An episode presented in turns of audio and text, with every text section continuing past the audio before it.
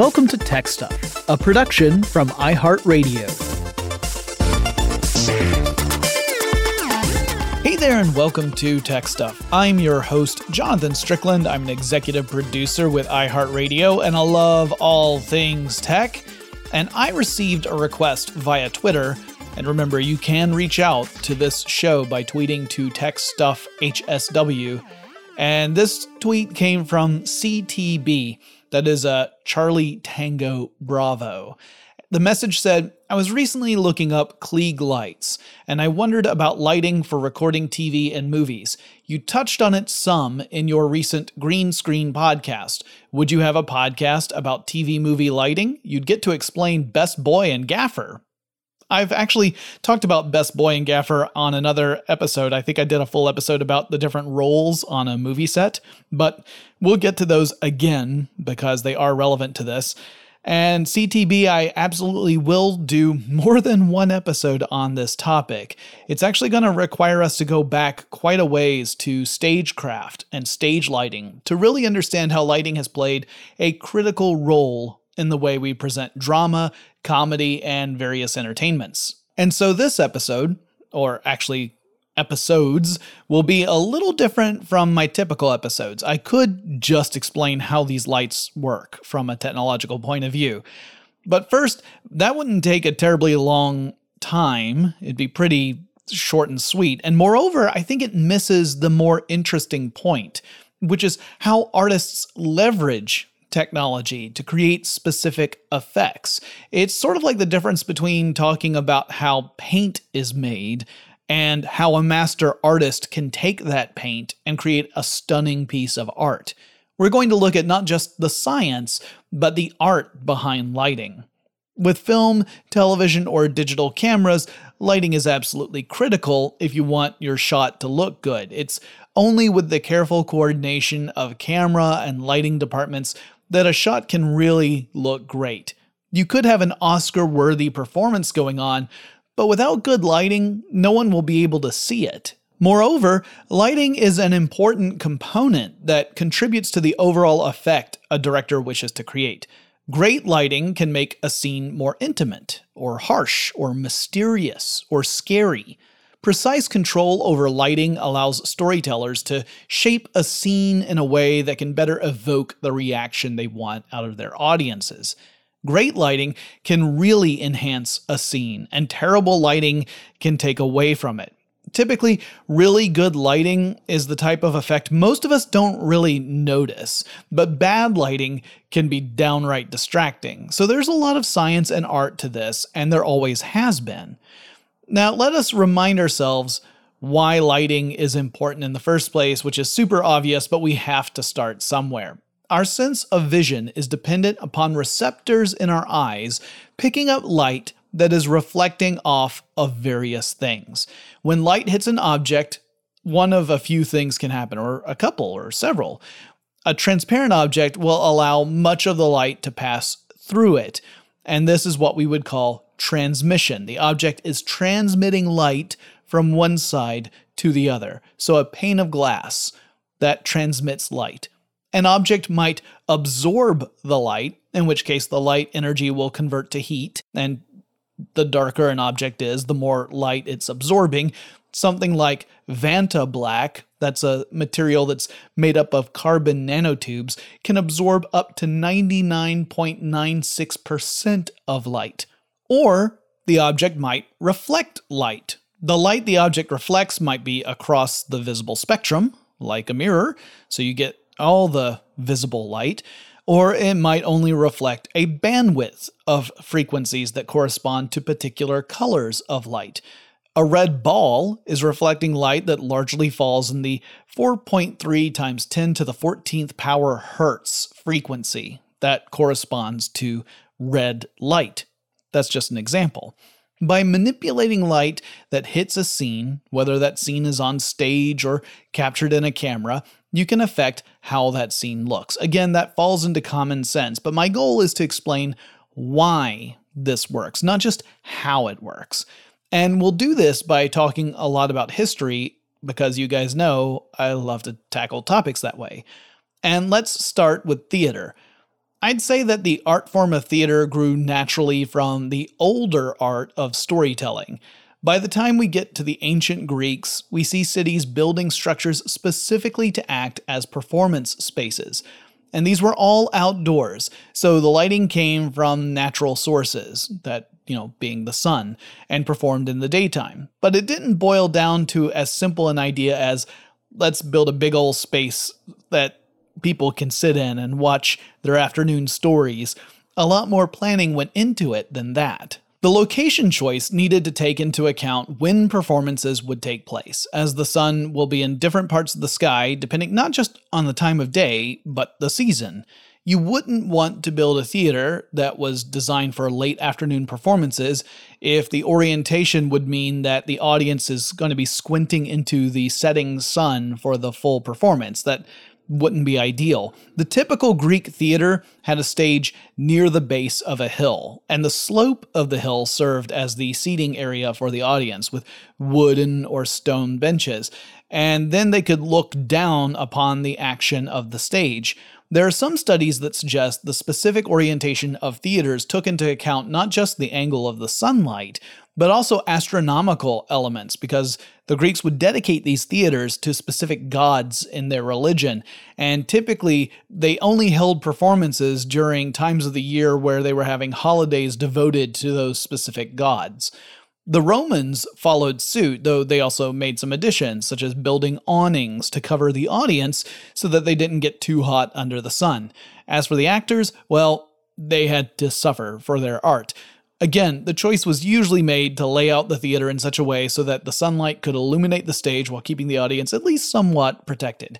But there was really no other means of controlling the light. So you were really just saying, I need it to be bright enough for the audience to see what's going on. Everything else is going to be left to their imagination. During the Middle Ages, most theatrical displays, typically in the form of stuff like miracle plays, were performed outdoors. It might be at the entrance of a church or in a courtyard. A few plays were performed inside churches, which typically allowed light in through massive windows and supplemented that with candles that, to provide, you know, more light, but there's no real record of any sort of special stage lighting.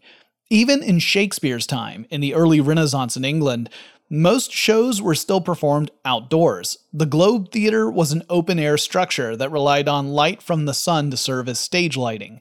The construction of theaters like the Globe typically meant sunlight would hit the stage while keeping those who were seated in the galleries relatively shaded. These were seats that were under an awning themselves, and then you had a large area in the middle where the groundlings could stand.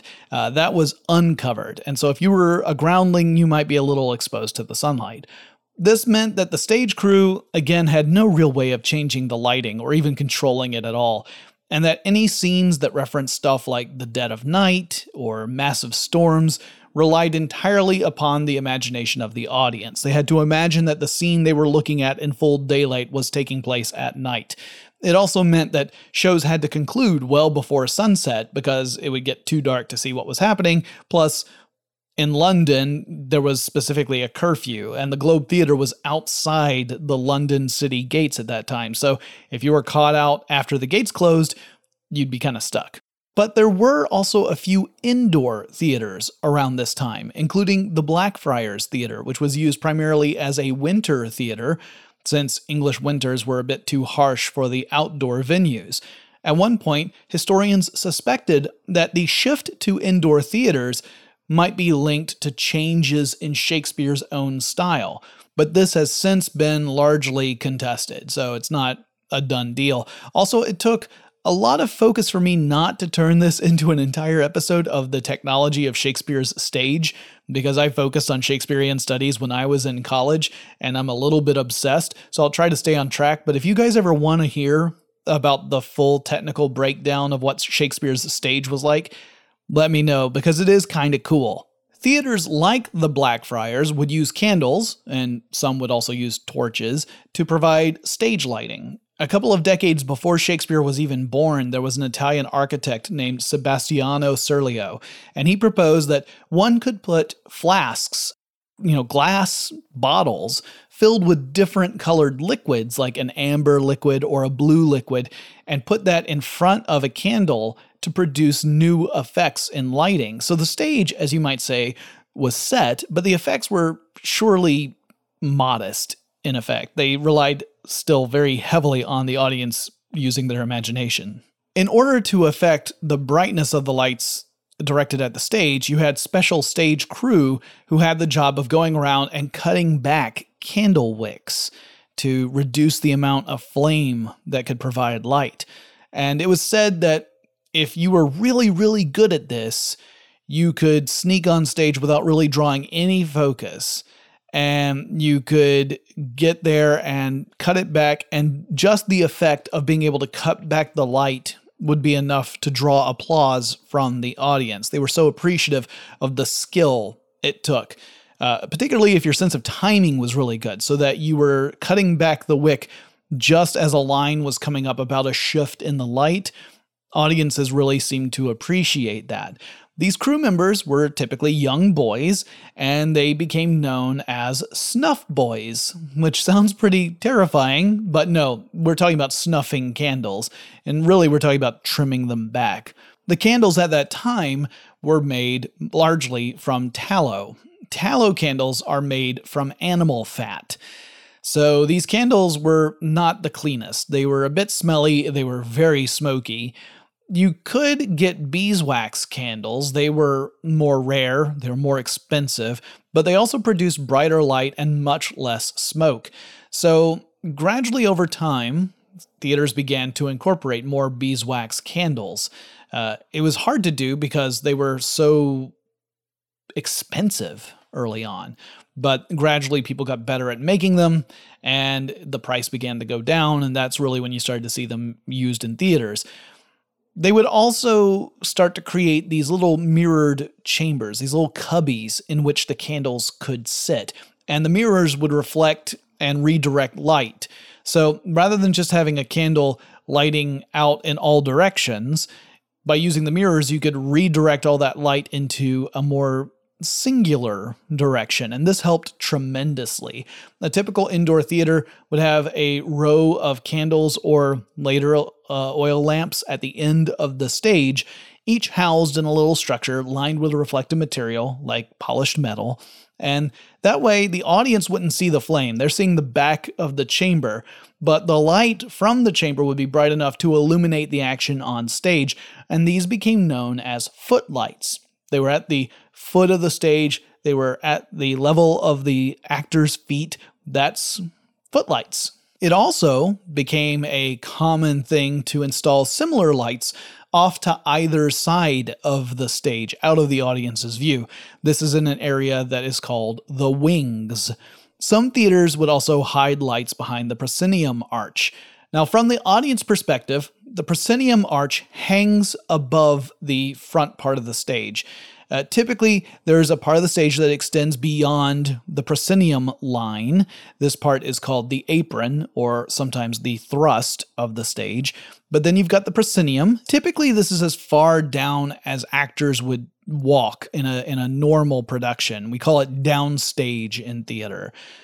Behind this is the main part of the stage. Then further back toward the back wall of the stage, that's upstage. So the proscenium arch lights would provide illumination for more of the upstage area.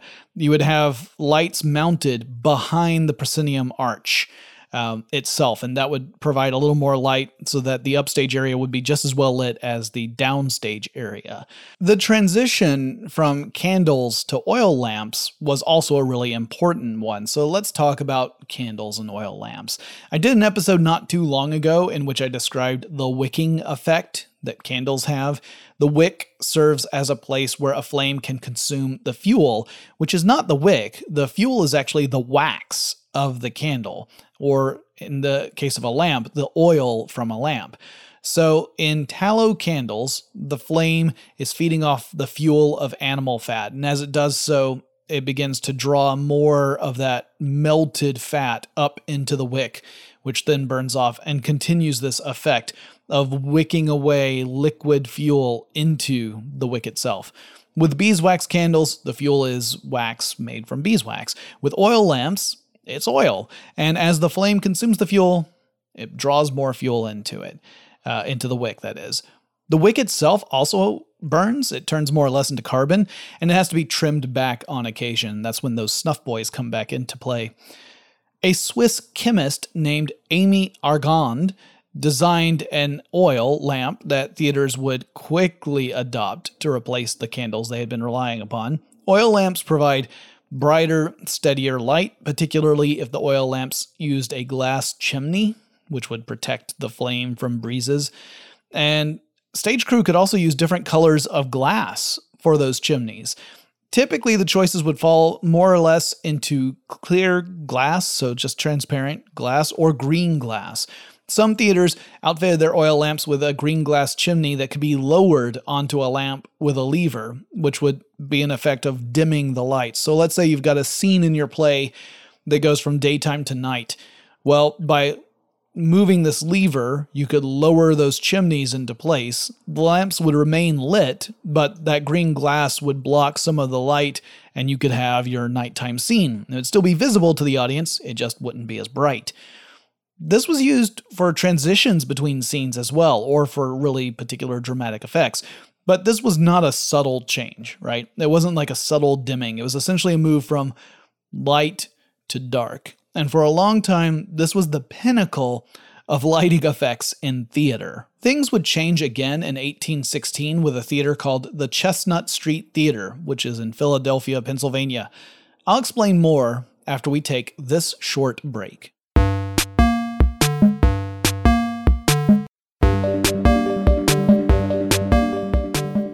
Theaters had begun to switch from candles to oil lamps in the late 18th century, around 1780.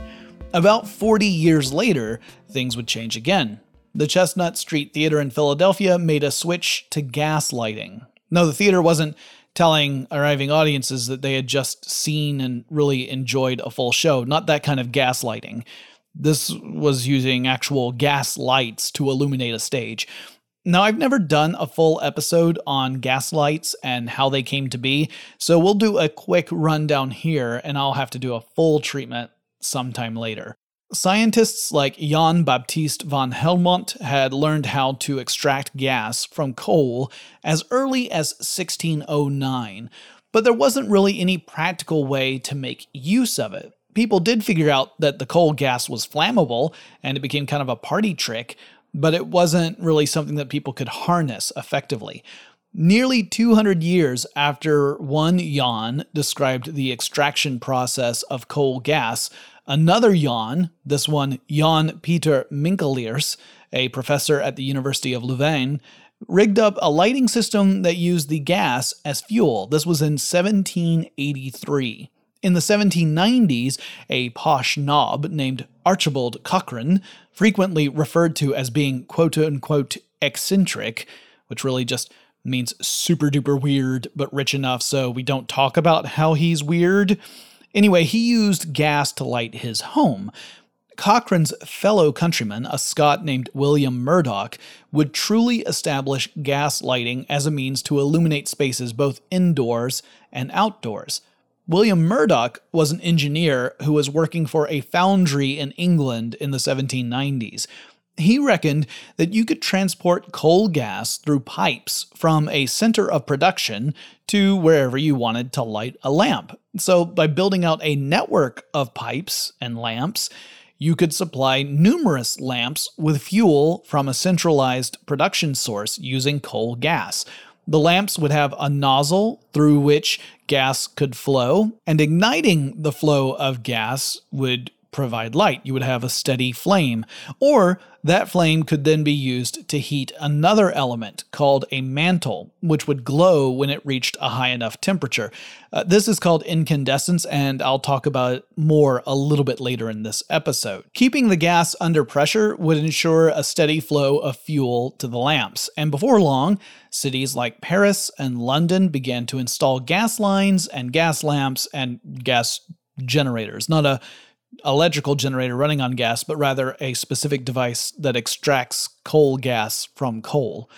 This theater in Philadelphia, the Chestnut Street Theater, chose gaslights to illuminate both the interior of the theater in general and the stage in particular. The company chose to install a gas generator in its own building, so it wasn't dependent upon some off site source. And the method for providing light had changed, but otherwise, stuff was still pretty similar to the older methods using oil lamps and candles. It's just that the gas lamps were replacing the oil lamps in footlights and the wings and stuff like that. The following year, a couple of theaters in London would follow suit. Now, one of the big advantages of gas lamps was that an operator could control the level of lighting from a centralized location. You didn't have to have people at each station in order to man specific lights. By opening or closing a valve that fed into, say, all the footlights, for example, an operator could bring lights up or down smoothly and without having to go near the stage. And the lights in the auditorium itself could be brought down, which would increase the focus on the stage and allow the audience to become more immersed in the story. This would be the first time where you could easily control all the lights in the theater and be able to really direct the focus. Over time, the control methods would get more complex with regulators and valves that allowed the operator to make more subtle changes to specific lights or banks of lights. This gave theatrical companies the ability to provide just the right amount of light to a specific part of the stage. The system of valves became a type of circuit, only one that facilitates the flow of gas to specific lamps rather than electricity. The operator would use a gas table to refer to which valves needed adjusting to produce specific effects, and this would be a predecessor to the electrical switchboards that you would find in operator booths in theaters today. We'll talk more about the switchboards in our next episode. But while this approach allowed for better lighting, it was also hotter than candles or oil lamps. You got a lot more heat produced by this, and it also burned up a lot of oxygen, which could be a problem if, say, you're a diva in an opera and you're about to burst into an aria. You could actually be in danger of fainting. So there were some drawbacks. Now, we're coming up on one of my favorite names in tech history. Not necessarily the person, but the name is phenomenal. That name is Sir Goldsworthy Gurney. What a name. Anyway, Goldie was an English scientist, he was an architect, he was an inventor. You could call him a Renaissance man, though he was post Renaissance. He was born in 1793. But among the many things he worked on in his life was a device that could supply a stream of oxyhydrogen gas. That's just a gas made up of oxygen and hydrogen, and he could supply that to a nozzle that could support a very hot flame. And by controlling the flow of that gas, he could control how hot that flame burned. And it could get really hot. So the gas mixture is really flammable and it puts out a tremendous amount of heat, which not only sustains the burning process, you know, once you've lit it, it remains lit as long as fuel and oxidizer is going to it, but it can also be used to heat some other element. Now, in this particular case, we're talking about hydrogen being the fuel, oxygen is the oxidizer, and then you add heat, and you've got those three points of a triangle you need to support fire. Now, enter Thomas Drummond, who paired this oxyhydrogen blowpipe, which could be used for lots of different stuff, and used a block of material made out of calcium oxide, which is also known as lime. When the very hot flame from this oxyhydrogen blowpipe hit the calcium oxide, this calcium oxide or lime would begin to emit an extremely bright white light. The chemical reasons for this get complicated because it includes both incandescence and possibly candoluminescence, but let's take a stab at it. I mentioned incandescence earlier. What is it? Well, it refers to light produced through heat. If you've ever seen a blacksmith working with metal and they pull the metal out of a forge and it's glowing, you see it's got that kind of reddish orange glow to it. Or if you look at the old filament light bulbs, you'll see that there's a little strip that's suspended in the middle of that bulb. And that's what's giving off the light when you flip a switch. In both cases, we're looking at incandescence. The key to that light comes in at the atomic level. Heat is a form of energy.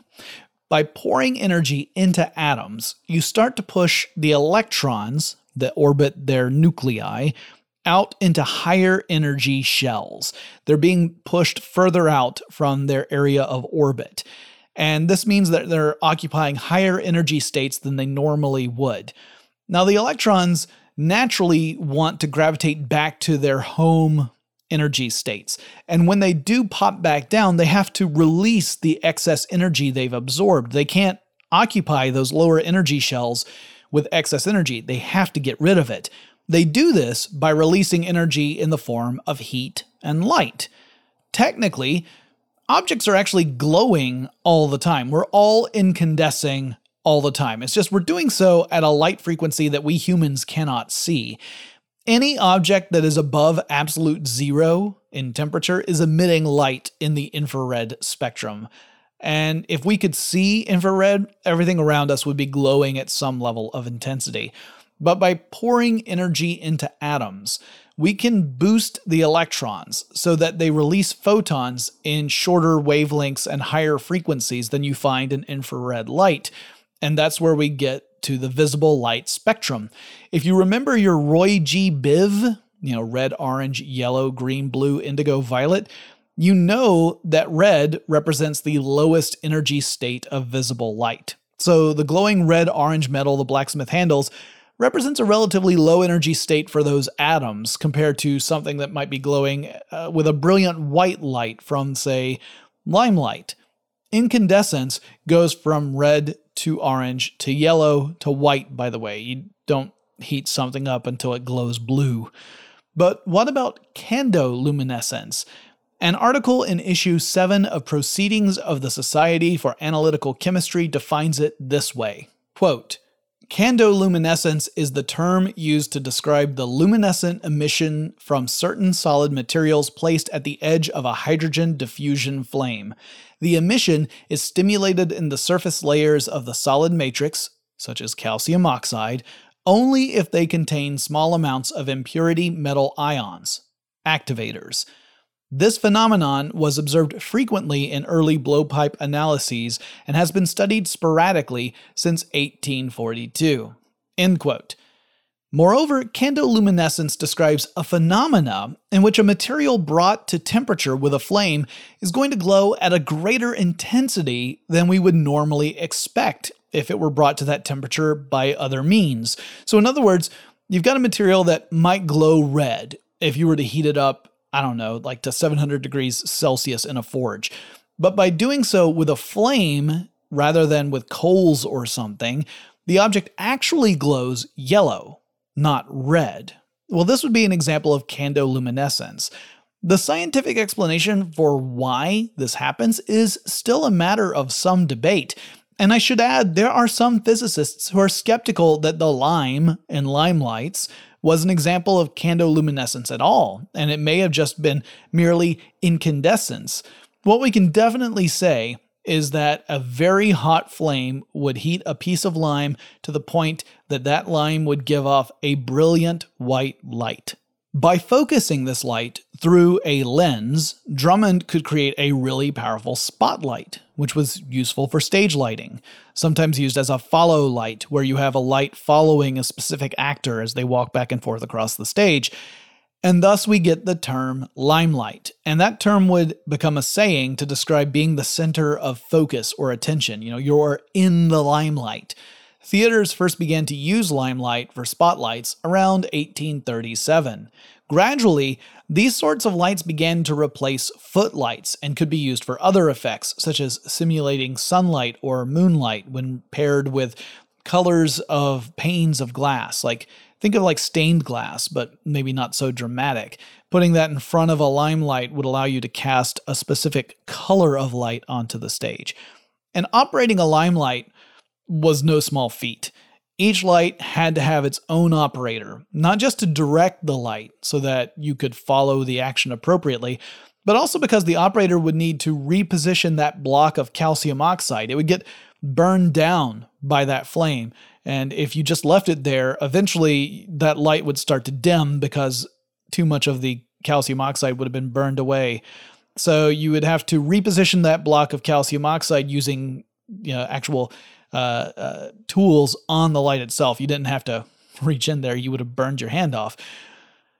Also, the operator would have to make sure that the tanks of hydrogen and oxygen still had gas in them, and then would have to replace those canisters whenever the fuel ran out. I imagine it also had to be a really warm occupation because those lights put out so much heat. Gas lights would end up having a relatively short run in theaters, however, as engineers were making steps toward the next big development in lighting, which would be electrical lamps. The earliest electrical lights for the theater were carbon arc lamps, which I talked about not too long ago on this show. The invention of the carbon arc lamp dates back to the early 1800s, but it would take nearly a century to really find its use in theaters. A man named Sir Humphrey Davy invented the carbon arc lamp, and it was the first practical electrical light, but it wasn't practical for every kind of use. Anyway, a carbon arc lamp has a pair of carbon electrodes attached to the positive and negative terminals of a battery or a dynamo or generator. Whatever it's connected to, you apply a voltage to these electrodes. You create an electrical potential between them. You have a negative electrode and a positive electrode. And you can think of it as creating a buildup of electrons on the negative electrode side and an absence of electrons, or rather holes for electrons to inhabit on the positive electrode side. And we know that opposite charges attract. So you can think of it as the electrons on the negative side really want to be on the positive side. When you bring these two electrodes into contact with each other, you complete a circuit, and that strikes the arc an arc of electricity as electrons flow from the negative to the positive, although we say that the current flows in the opposite direction, thanks to Benjamin Franklin. The carbon in the electrodes, specifically on the negative side, begins to ionize and vaporize, and it becomes a plasma or ionized gas. This gas can conduct electricity just as a solid wire would, so that arc of electricity can be sustained Pulling the electrodes apart slowly creates a space between the two, and electricity can still pass through this plasma. The light produced is very bright as long as those electrodes are the proper distance from each other. If they're too far apart, the arc will start to stutter, it, it can't sustain itself. If they're too close together, then the arc won't be bright enough. So you have to have that distance just right between the two electrodes. But when it is just right, that light is incredibly bright. The electrodes do eventually wear down as they ionize. The negative electrode specifically, it starts to get thinner and thinner, and then the positive one starts to get thicker and thicker. So they have to be replaced occasionally. There are some other drawbacks to carbon arc lamps. That includes the fact that they give off ultraviolet light as well as visible light. So you can actually get a sunburn from a carbon arc lamp. Fortunately, putting a glass diffuser mitigates this because Glass can transmit visible light and also block ultraviolet light. Carbon arc lamps also create a sort of buzzing sound when they're in operation, and if you position the electrodes too far apart, they start to sputter, like I said. So they're a little delicate and they can be loud, but they were also brighter and cheaper than operating gas lamps. And by the time theaters began to use them in the late 19th century, they had improved significantly from Sir Humphrey's original design. I'll talk a little bit more about that when we come back after this quick break.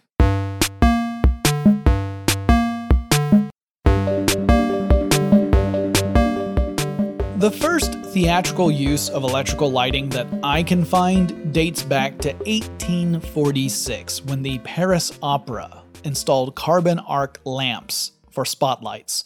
But at this stage, nearly 40 years after their invention, the arc lamps are still too inefficient to be considered a solid alternative to the gas powered limelights. It would take another 33 years before theaters started to consider the carbon arc light a viable upgrade from limelights.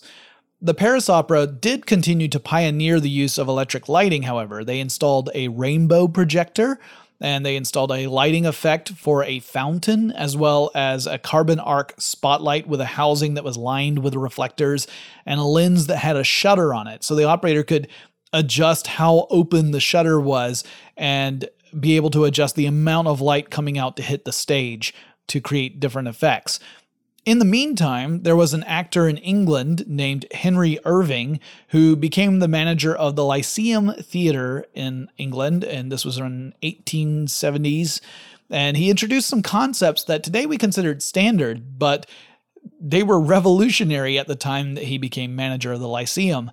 There's a term in theater called mise en scène, which refers to the visual arrangement of a scene. Originally, it was just used for theater, but we also use this in television and film. And it's the art of arranging all the components, including the actors, the set pieces, the props, and the lighting, to create the visuals that you want. The, the picture the director wants the audience to see. And for centuries, lighting was more about just making this stuff visible to the audience. It wasn't really part of designing the scene itself. Irving was one of the artists who would change that. Irving still relied on gas powered lights. He thought the electrical lights were vulgar and that they couldn't provide the effects he wanted, and he refused to use them.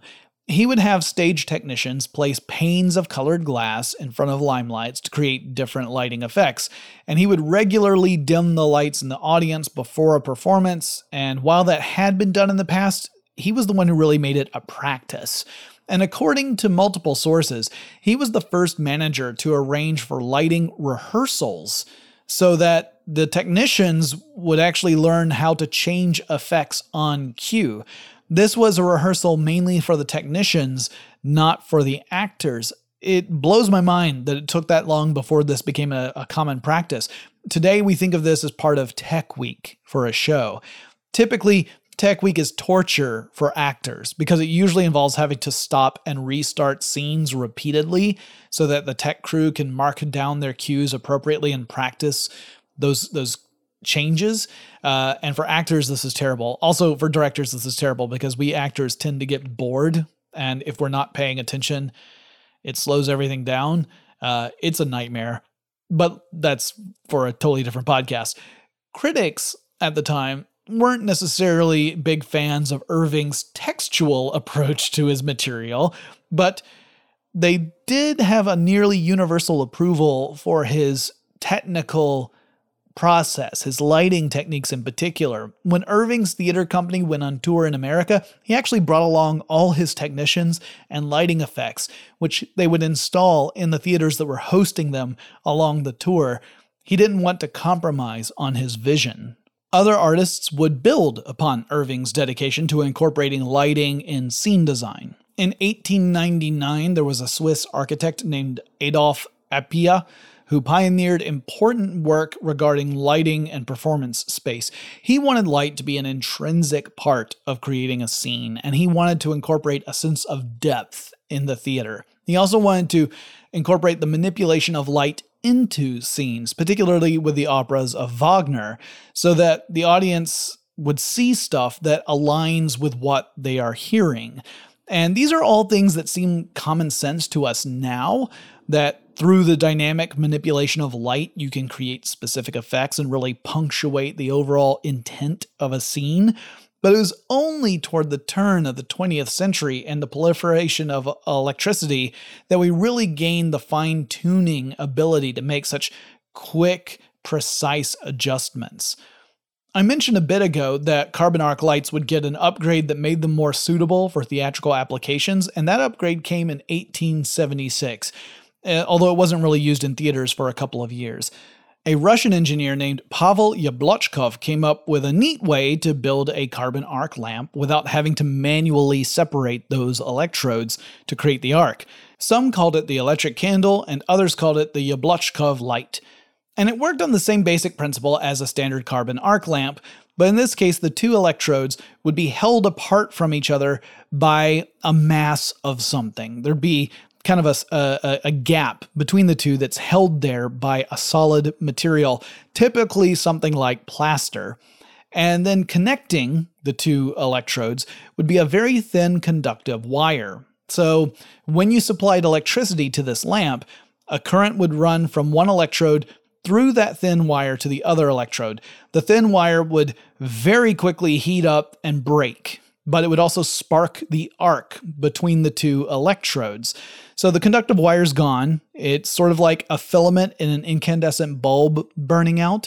The arc would stay lit until the electrodes were spent, or the material between the electrodes had melted to a point that the two electrodes got closer together and they weren't generating enough light as a result.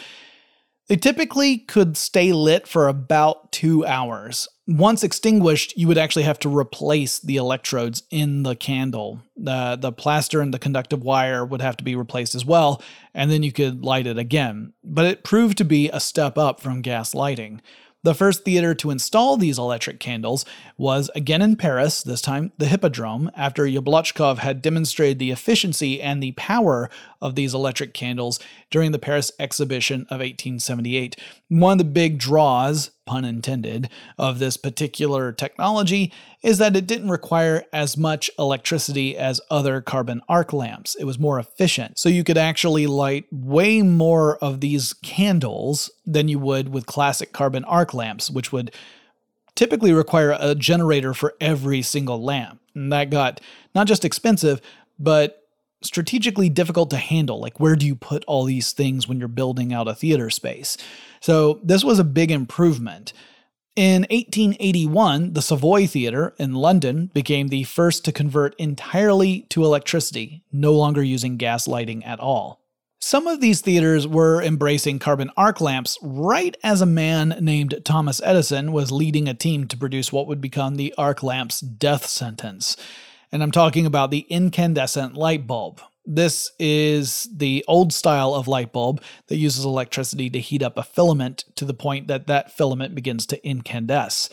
Edison did not invent the light bulb, nor did his team invent the light bulb, but his team was able to improve upon the earlier invention of the light bulb to create something that was more practical. It could burn brighter and longer than earlier attempts.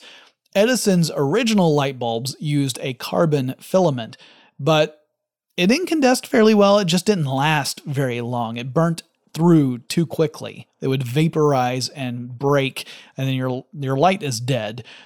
And that happens with all incandescent light bulbs. The filament heats up, it vaporizes, that vapor deposits on the inside of the bulb, and meanwhile the filament gets thinner and thinner until it eventually breaks and then the light extinguishes. So in 1904, you had a pair of engineers named Franjo Hanaman and Alexander Just who improved on the design by replacing the carbon filament with a filament made out of tungsten. That required less electricity to incandesce, and it also lasted longer.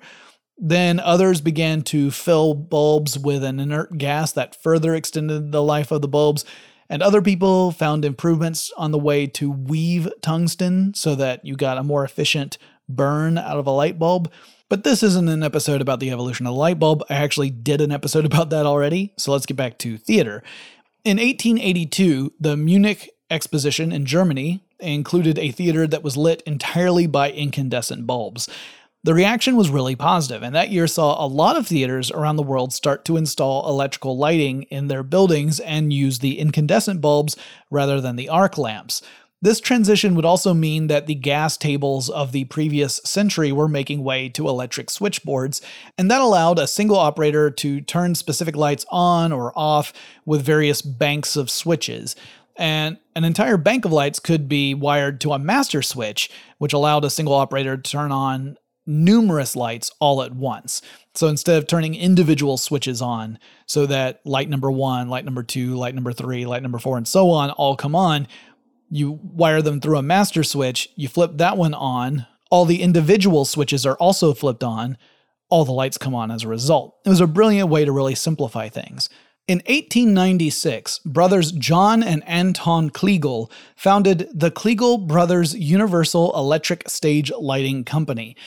Now, I'm going to talk a lot more about them in the next episode on this topic because their lights would be used not just for the theatrical stage, but also in cinema, which was an art form that was just beginning to take shape at the end of the 19th century. The original request for this episode was to talk about Klieg lights, and they take their name from this company. The brothers were born in Bavaria, but they had immigrated to the United States in 1888, and then in the following decade, they founded their company. They were both in their 20s when they did this, and they would produce the first product they called a Klieg light in 1911. This was a carbon arc floodlight, and it would find its use in indoor filmmaking projects. It is also not the only product they made that they called a Klieg light, and I'll talk more about them in the next episode. In 1902, Mariano Fortuny created a new method of lighting stages. So rather than aiming lights directly at the stage, he set up silks of different colors near the stage. He would direct the light at the silks and the silks reflected light back onto the stage, different colors of light. And reportedly, the results created a more natural lighting for the stage. Theaters began to install incandescent spotlights. They were replacing the limelights and carbon arc lamps with 1,000 watt bulbs. And this started around 1913. Wattage, by the way, describes the rate of energy transfer, and it can be thought of as a way of expressing energy per unit of time. Now, for incandescent bulbs, higher wattages essentially correlate with brighter bulbs. So, a 60 watt bulb is brighter than a 40 watt bulb, and so on. In the theater, they were using 1000 watt bulbs. By 1918, some theaters were beginning to experiment with motorized color wheels, and a color wheel is a wheel with different panels of different colors of transparent material, like glass. So think of a wheel kind of like a pie, and each slice of the pie is a different color. An operator would position the wheel in front of a light so that the light is shining through a single panel. And then if you rotate the wheel, you move a different color of glass or whatever in front of this light. Attaching a color wheel to a motor allowed a single operator to manipulate the color of light hitting the stage. It meant you didn't have to swap out panes or later gels for specific lights as much. And a gel, which I'll talk about a little bit more in our next episode, is just a transparent piece of film that has a color or sometimes a pattern or sometimes both on it. And it fits in front of a light. So a lighting technician would outfit a light with a specific gel and it would stay there. You typically don't swap gels out in the middle of a performance, but you're doing it to create specific effects. So, light designers use combinations of colors to create a more natural or dramatic light. Some lights might have blue gels to help simulate a nighttime scene, for example. So you might have three or four lights that have blue gels, and you turn those on for your nighttime scene and you turn them off for all the other ones. Other lights might use orange or yellow or red gels to simulate sunlight, and so on. Well, we still have a ton of stuff to cover on this topic. And I think the thing I most want to communicate, again, is that this is a great way for us to look at technology and how it plays an important part in creativity and expression. So it's not enough that we understand how the technology works, but also how to best put that technology to use to create something that's more than just illumination. In our next episode, we will continue down the stage lighting path a little further so that we can get up to modern day, and then we're going to switch over to how lights were used in filmmaking, which is going to mean that we're going to have to backtrack a little bit because all of this is really happening at the same time, but I think it's easier to follow if we stick with one path before we jump onto the other. In the meantime, if you guys have suggestions for future topics of TechStuff, you can reach out to me on Twitter like Charlie Tango Bravo did. And that handle, once again, is TechStuffHSW. I'll talk to you again really soon.